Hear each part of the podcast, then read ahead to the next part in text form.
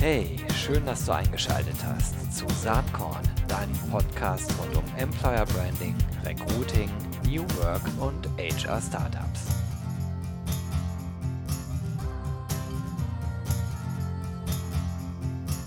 Hallo und herzlich willkommen zum Saatkorn Podcast. Heute ein Special hier, ein Special zum Praxishandbuch Social Media Recruiting, was in der vierten Auflage gerade erschienen ist und äh, in der Zwischenzeit zum Standardwerk avancierte. Ich habe heute den sehr geschätzten Herausgeber Ralf Dannhäuser am Start. Äh, er hat seine eigene Beratung on Connect, da wird er gleich selbst was zu sagen. Ich freue mich total, dass du hier bist, Ralf. Herzlich willkommen. Ja, vielen herzlichen Dank, mein lieber Gero. Und die Freude liegt ganz auf meiner Seite. Also vielen herzlichen Dank für die Einladung. freue mich sehr. Jo, erzähl uns doch mal ein bisschen, was du beruflich so treibst und wie überhaupt damals die Idee für das Praxishandbuch Social Media Recruiting entstanden ist. Also 2009 habe ich äh, OnConnect gegründet. Wir machen Social Media Recruiting für mittelständische Unternehmen in der Größenordnung 20 Mitarbeiter bis 300. So haben wir uns positioniert und äh, helfen eben unseren mittelständischen Kunden als verlängerte Werkbank auch im Bereich äh, des Active Sourcings und im Recruiting und in der Personalauswahl am Ende. Das ist so der Kern, was wir tun. Und das zweite Hobby, ähm, das ist in der Tat das Praxishandbuch Social Media Recruiting.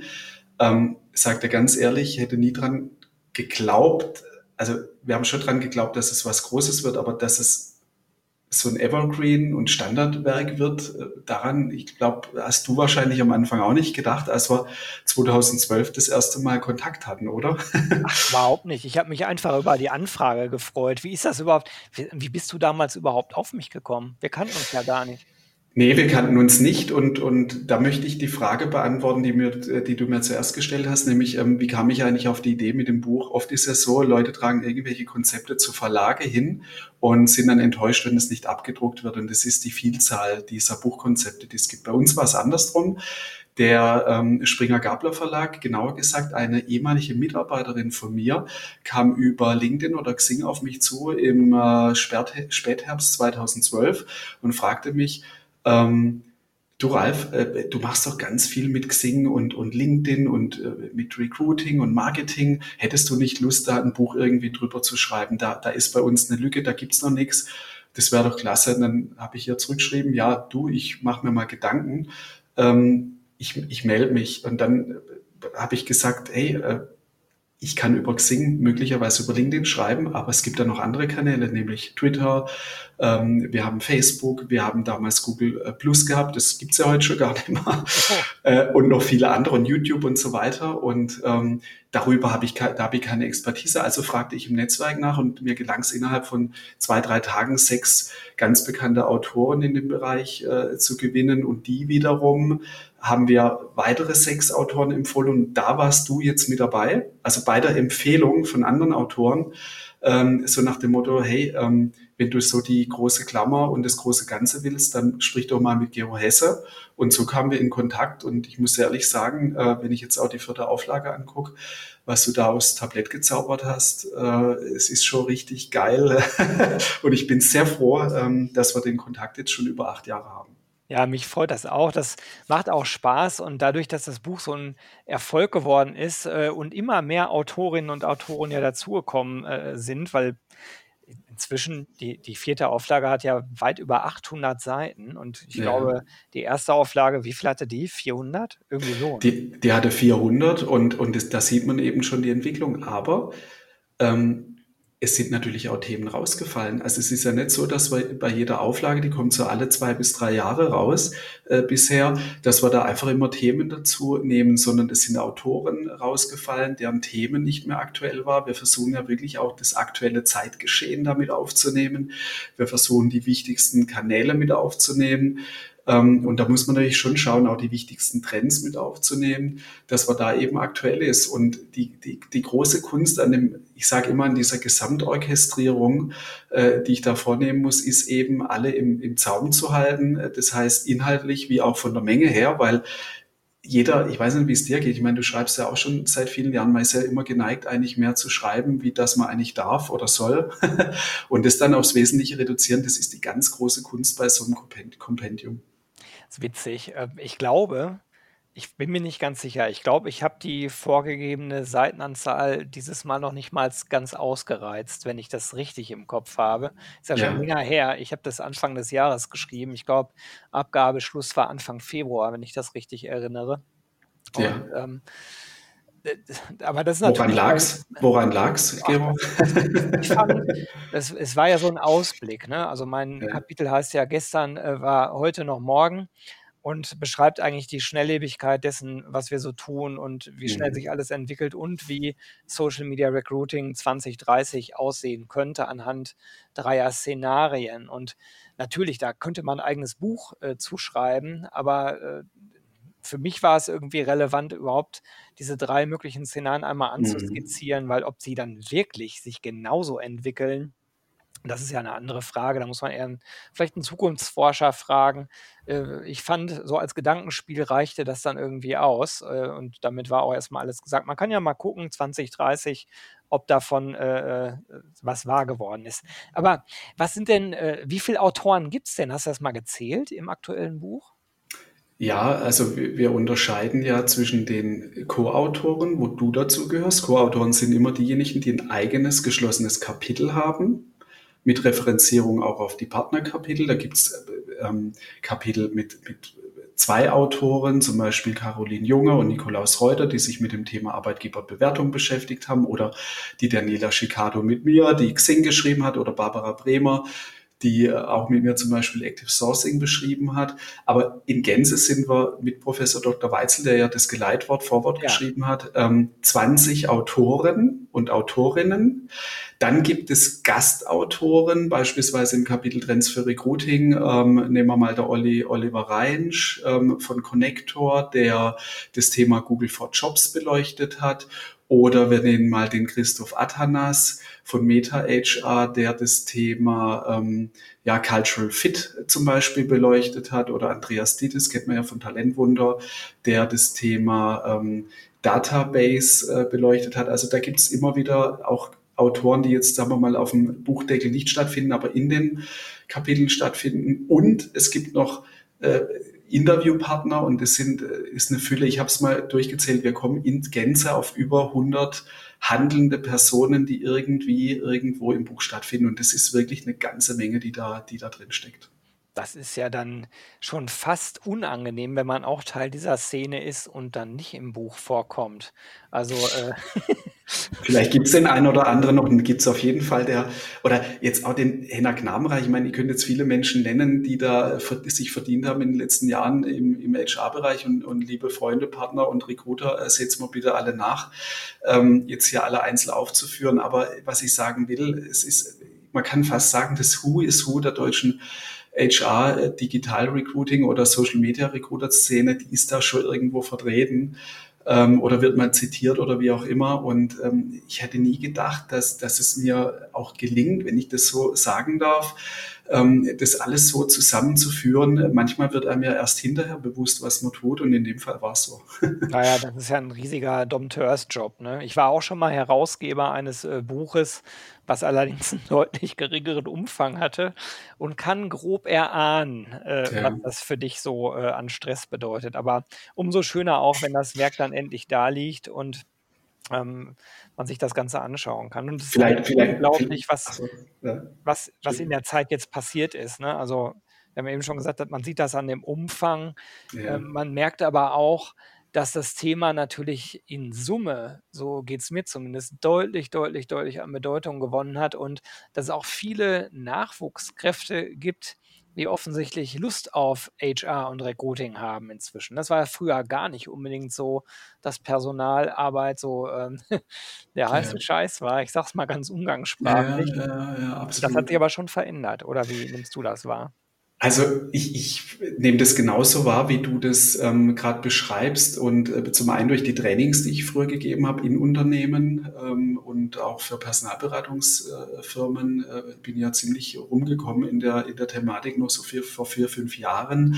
Ne, ich ich nehme es an den an den Interviewanfragen und, ähm, Diplom und Masterarbeitsanfragen und an den Zitierungen nehme ich's wahr. Also es ist unglaublich. Äh, jetzt seit drei, vier, fünf Jahren darf ich mich ja mit dem Thema beschäftigen, dass da Anfragen kommen.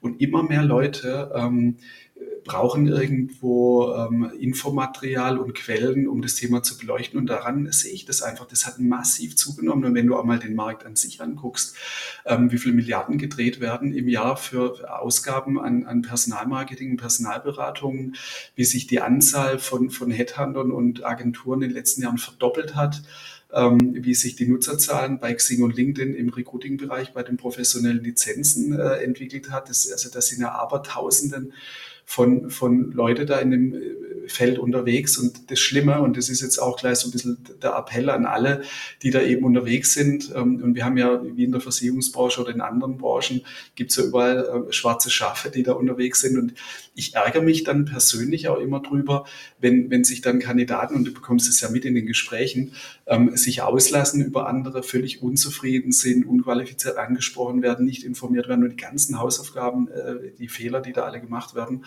eben immer noch gemacht werden. Und das ist halt einfach ärgerlich, weil ähm, das ist auch übrigens einer der Gründe, warum ich das Wissen teile. Ich möchte in diesem Bereich die Welt ein Stück besser machen, weil wenn es alles so machen, äh, du bist ein großer Vorreiter, viele andere sind Vorreiter, wir sind der Vorreiter. Wenn es alle so machen würden, da gäbe es weniger Ärger, weniger Stress und die Firmen wären unterm Strich noch zufriedener. Das ist unterm Strich das, was ich in den letzten sieben, acht, neun Jahren wahrgenommen habe in den Trainings, in den Beratungen, bei den Besetzungen. Das sind immer wieder die gleichen Fehler, die gemacht werden.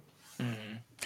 Sag mal, äh, mal eine ganz, ganz andere Frage. Wie nimmst du denn eigentlich gerade diese ganze Corona-Situation wahr? Und vor allen Dingen, was glaubst du, welche Implikationen hat das auf dieses ganze Themenfeld Social Media Recruiting?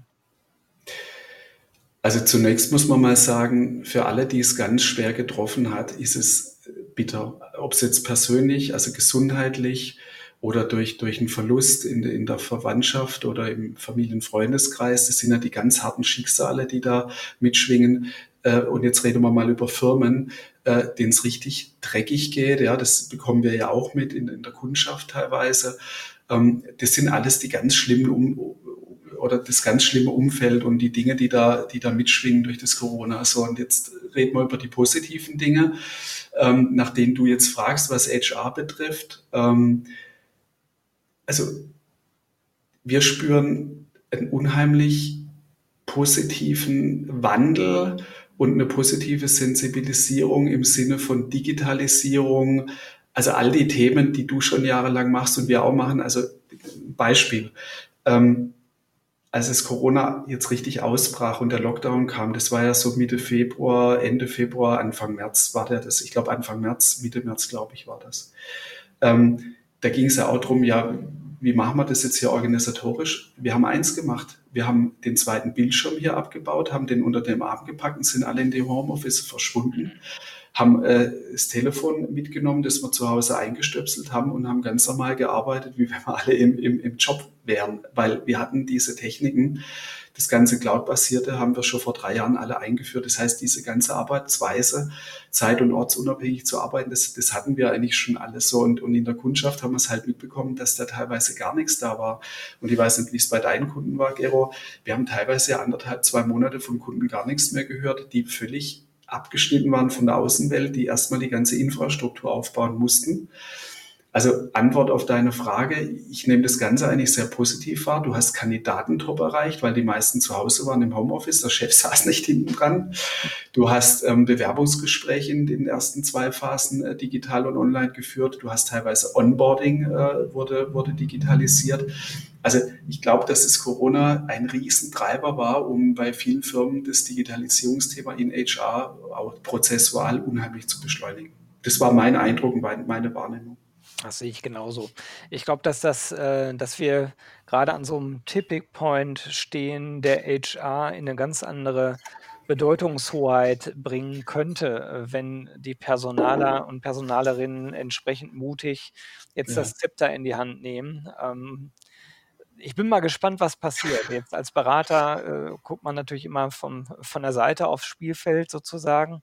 Aber ich war ja auch selber lange Jahre äh, ja. Teil einer solchen Organisation. Mhm. Und ich glaube, das ist gerade eine sehr, sehr gute, ein sehr guter Zeitpunkt, wenn man, ähm, äh, wenn man sozusagen Dinge neu gestalten möchte. Dann ist jetzt das Zeitfenster dafür da. Vielleicht noch ein Satz dazu, eine Ergänzung. Also wir, wir spüren jetzt vor, also jetzt kommt ja gerade wieder die zweite Welle und Rolle rückwärts, ja, das, das passiert ja jetzt gerade. Aber vor dieser zweiten Welle, bevor es jetzt wieder so Mini-Lockdowns gibt, haben wir jetzt schon bei der Kundschaft festgestellt, die wieder ganz normal gearbeitet haben und so weiter, dass jetzt diese liebgewonnenen Techniken äh, weitergeführt werden. Also man, man nutzt praktisch das, was jetzt gut geklappt hat, als äh, normal. Also es ist jetzt auf dem äh, Niveau der Produktivität, es ist aus dem Kinderschuhen rausgewachsen, ist geübt, getestet und man hat es als lieb gewonnen und jetzt führt man das weiter. Das ist auch was, was wir gerade gut beobachten. Ja, absolut. Also des, deshalb, ähm, das ist ganz spannend zu beobachten, wenn wir in drei, vier Jahren vielleicht über eine fünfte Auflage reden, dann glaube ich, wird diese ganze Corona-Zäsur eine Rolle da drin spielen. Ähm, weil natürlich äh, die Digitalisierung jetzt nochmal einen richtigen Schub bekommt äh, und sich äh, äh, massiv entwickelt. Sag mal, ähm, lass uns doch mal kurz über dein äh, Hauptgeschäft äh, bei OnConnect sprechen. Du hast ja. ja. eben schon ein bisschen was zu der Kundenstruktur gesagt. Ähm, was beratet ihr da genau? Was macht ihr da? Klar, Social Media Recruiting, aber nehmen wir mal an, ich wäre jetzt so ein mittelständisches Unternehmen äh, und würde sagen, ich muss da doch irgendwie auch mal unterwegs sein auf den Karrierenetzwerken. Unsere Karriere-Webseite ist nicht State of the Art. Äh, kann ich dann mit euch in Kontakt treten oder wie, wie läuft das? Also für die Karriereseite selber nicht, aber die gucken wir uns natürlich an. Also in der Regel ist es so, es kommt jemand, also meistens auf Empfehlung um die Ecke und sagt, Mensch, äh, Ihr OnConnect-Team hat hier einen Bombenjob gemacht, in der Hälfte der Zeit die passende Person gefunden. Wir haben Monate gebraucht. Äh, das hören wir ganz oft und völlig verzweifelt falsche Kandidaten oder ähm, also nicht passende Kandidaten oder oder oder welche sind abgesprungen, weil sie fünf Angebote parallel. Nee, wir, wir starten praktisch ähm, mit einer Bestandsaufnahme und gucken uns den Kunden an und ähm, bekommen meistens dann ja auch eine Ausschreibung, die gibt's ja irgendwo und dann bekommt man einen Suchauftrag, dann machen wir eine kleine Analyse, ist das Potenzial überhaupt vorhanden über unsere Kanäle ähm, und ähm, geben dann eine Einschätzung ab und äh, gehen dann in ein ganz ausgefeiltes Briefing. Also unser Briefing hat übrigens über 50 Punkte, die wir mit Kunden durchgehen. Der, äh, die meisten sind am Anfang immer erschlagen, denken, oh Gott, was wollen die alles von uns wissen? Aber ich sag dir, alles, was wir erfragen, hat, ähm, sind Fragestellungen, die die Kandidaten äh, bewusst und unbewusst stellen. Also du weißt ja selber, wenn du in ein Gespräch reinkommst, hast du ja ein gewisser Wissensdurst. Manchmal traust du dich, die Fragen auch nicht zu stellen als Kandidat. Und wir klopfen da halt im Vorfeld schon ziemlich viel ab, um eben schon viel ähm, Wissen in verschiedenen Stufen zu platzieren. So, was uns aber auffällt, ich habe jetzt in all den Jahren, wo wir das betreiben, wir haben es, will man sagen, fast noch nie erlebt, eine Ausschreibung des Kunden eins zu eins so zu nehmen, dass wir sagen, hey cool, hier ist das Ding, wir legen los. das ist eigentlich unmöglich, weil ähm, oft diese Arbeitgeberattraktivität, also auch das Thema Employer Branding, meistens gar nicht so gegeben ist. Jetzt gehen wir natürlich nicht her und fangen an, jetzt eine Karriereseite zu bauen. Ja, da hätten wir Partner. Ja, da müsste ich dich vielleicht dann auch mal anrufen und sagen, du Gero, äh, könnte dir da vielleicht auch mal helfen äh, in dem und dem Bereich da was attraktiver zu gestalten. Nee, das ist nicht unsere Arbeit, aber wir weisen darauf hin. Oder wir schauen uns auch die Arbeitgeberbewertungen natürlich an, weil, stell dir vor, jetzt sind da schlechte Bewertungen drin. Wir hatten schon ganz oft den Fall, zum Beispiel auf Konuno. Ja? Und jetzt gehen wir ins Active Sourcing, haben Top-Kandidaten rausgefunden, haben denen eine super tolle Story verkauft. Äh, wir holen die sogar von einer Passivität eines Desinteresses sogar in die Interessentenrolle, in die Kandidatenrolle, sogar in die Bewerberrolle und dann kommt irgendwann eine E-Mail und da steht dann drin, hallo Dannhäuser, also das, was Sie mir alles hier geschickt haben, das klingt ja alles ganz toll, wenn ich mir aber Konuno durchlese, das passt ja vorne und hinten nicht. Und wir haben Beispiele, Gero, da steht wortwörtlich drin, also die von Ihnen hochgepriesene Fluktuation, Herr Dannhäuser, äh, das beschreiben die Mitarbeiter auf Konuno ganz anders. Und dann hast du diesen, das ist brutal, dann hast du diesen Zielkonflikt. Und das Schlimme ist, dass die, also mittlerweile sind ja mehr, mehr Firmen auch äh, da präsent, auf, auf, jetzt nehmen wir gerade mal Konuno als Marktführer.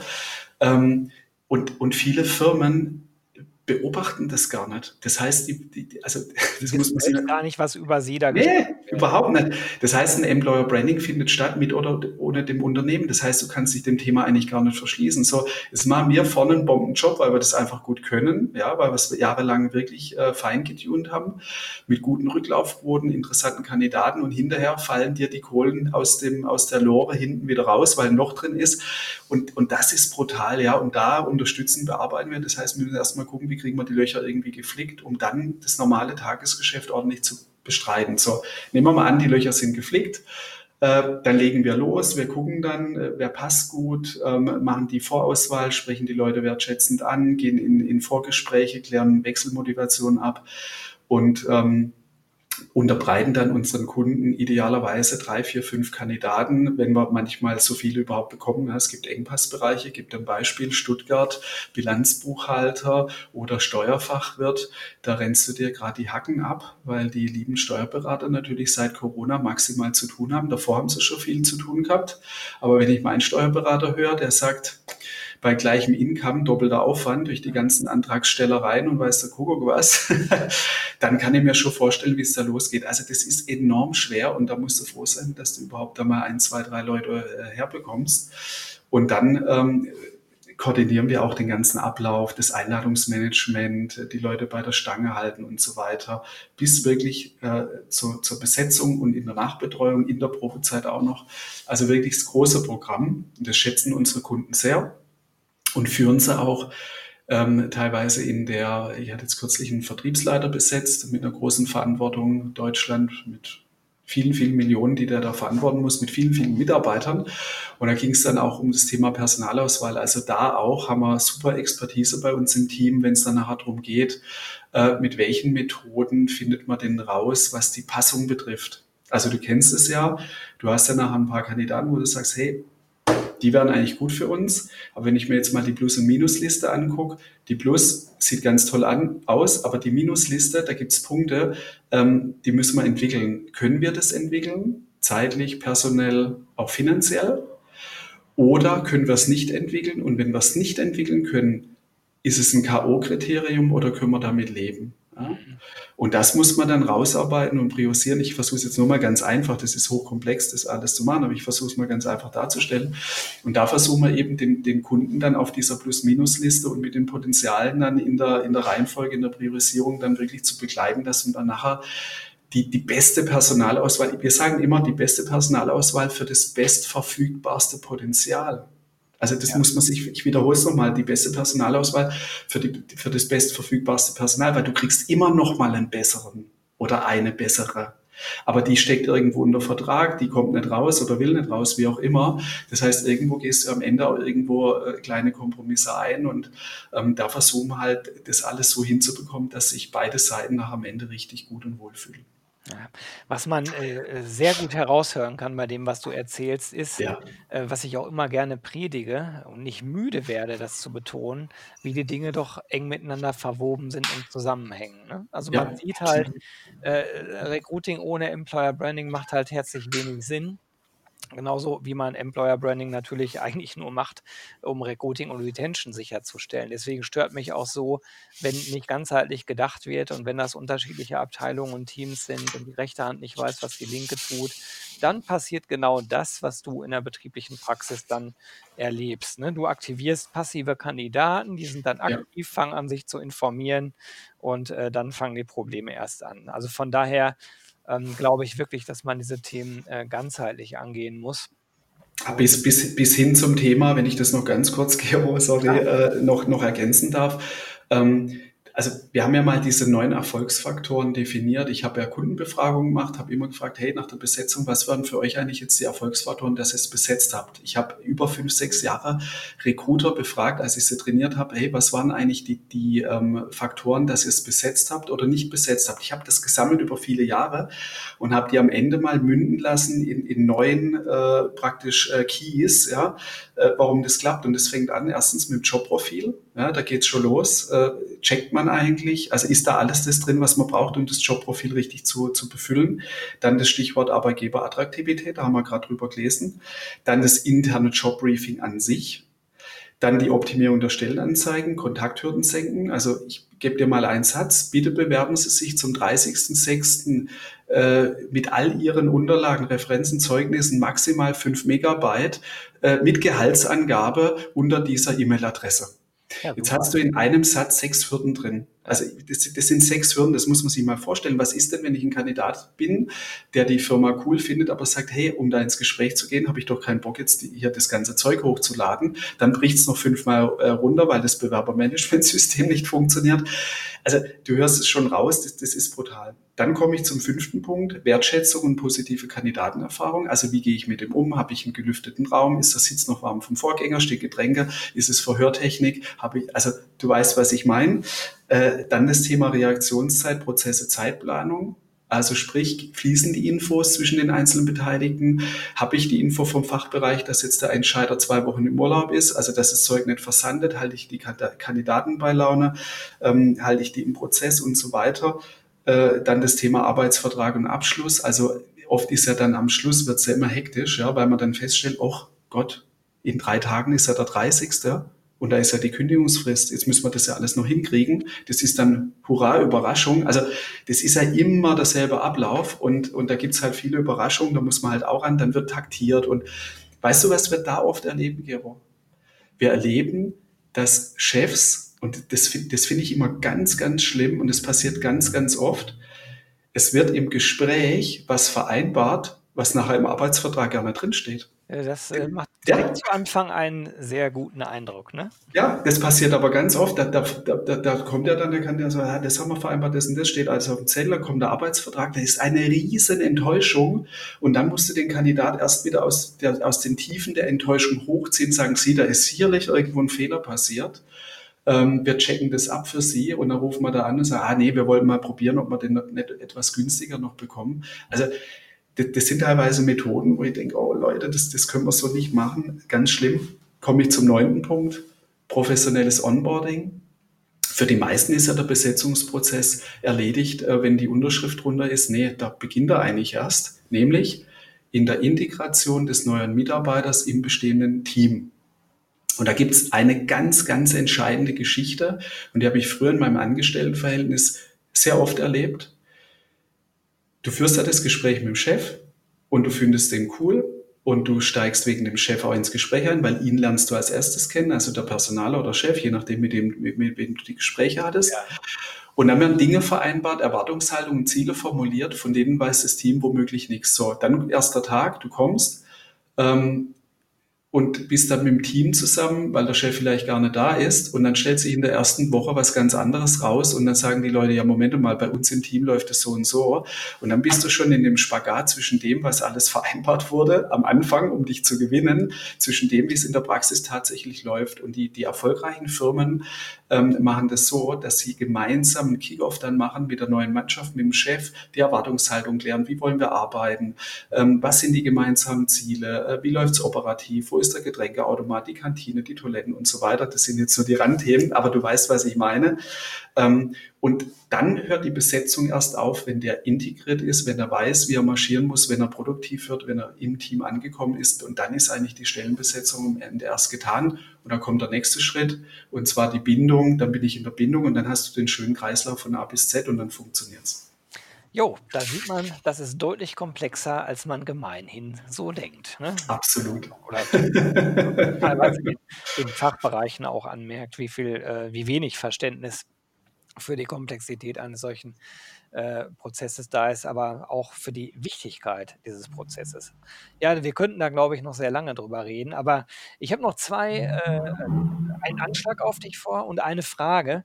Äh, die ist im Vorfeld nicht vereinbart und äh, mich interessiert aber trotzdem mal, weißt du eigentlich, oft das Praxishandbuch Social Media Recruiting im Laufe der Jahre äh, überhaupt an den Mann oder an die Frau gegangen ist? Hast du da ein Gefühl für?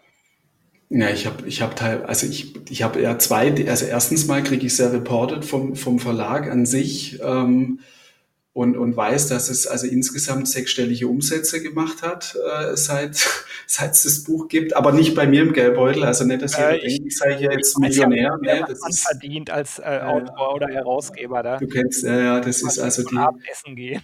ja genau, die schwere Bürde des Herausgebers. Nee, so ist es, so ist es ja nicht. Es gibt ja, es, es gibt ja unheimlich viel Reputation. Also wenn ich auch sehe, auch die, die Co-Autoren, die da angefragt werden, Ja, das ist ja Ähm. Aber mich interessiert wirklich mal ja.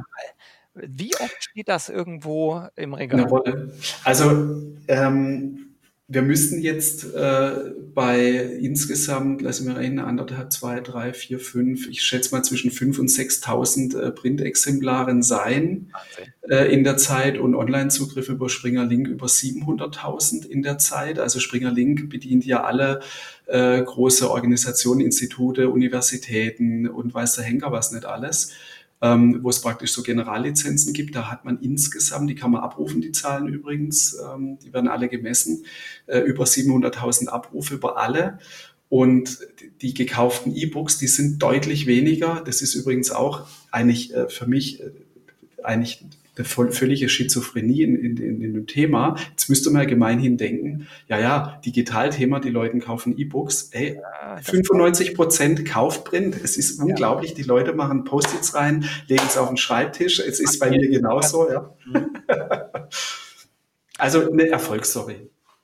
Sehr cool. So, und jetzt, wenn man weiß, dass äh, in der äh, gerade erschienenen vierten nagelneuen Auflage des äh, über 800 Seiten umfassenden Praxishandbuch Social Media Recruiting der Ladenpreis bei 67 Euro, wohlgemerkt für ein Buch liegt, Printausgabe, So teuer schon, ja, okay.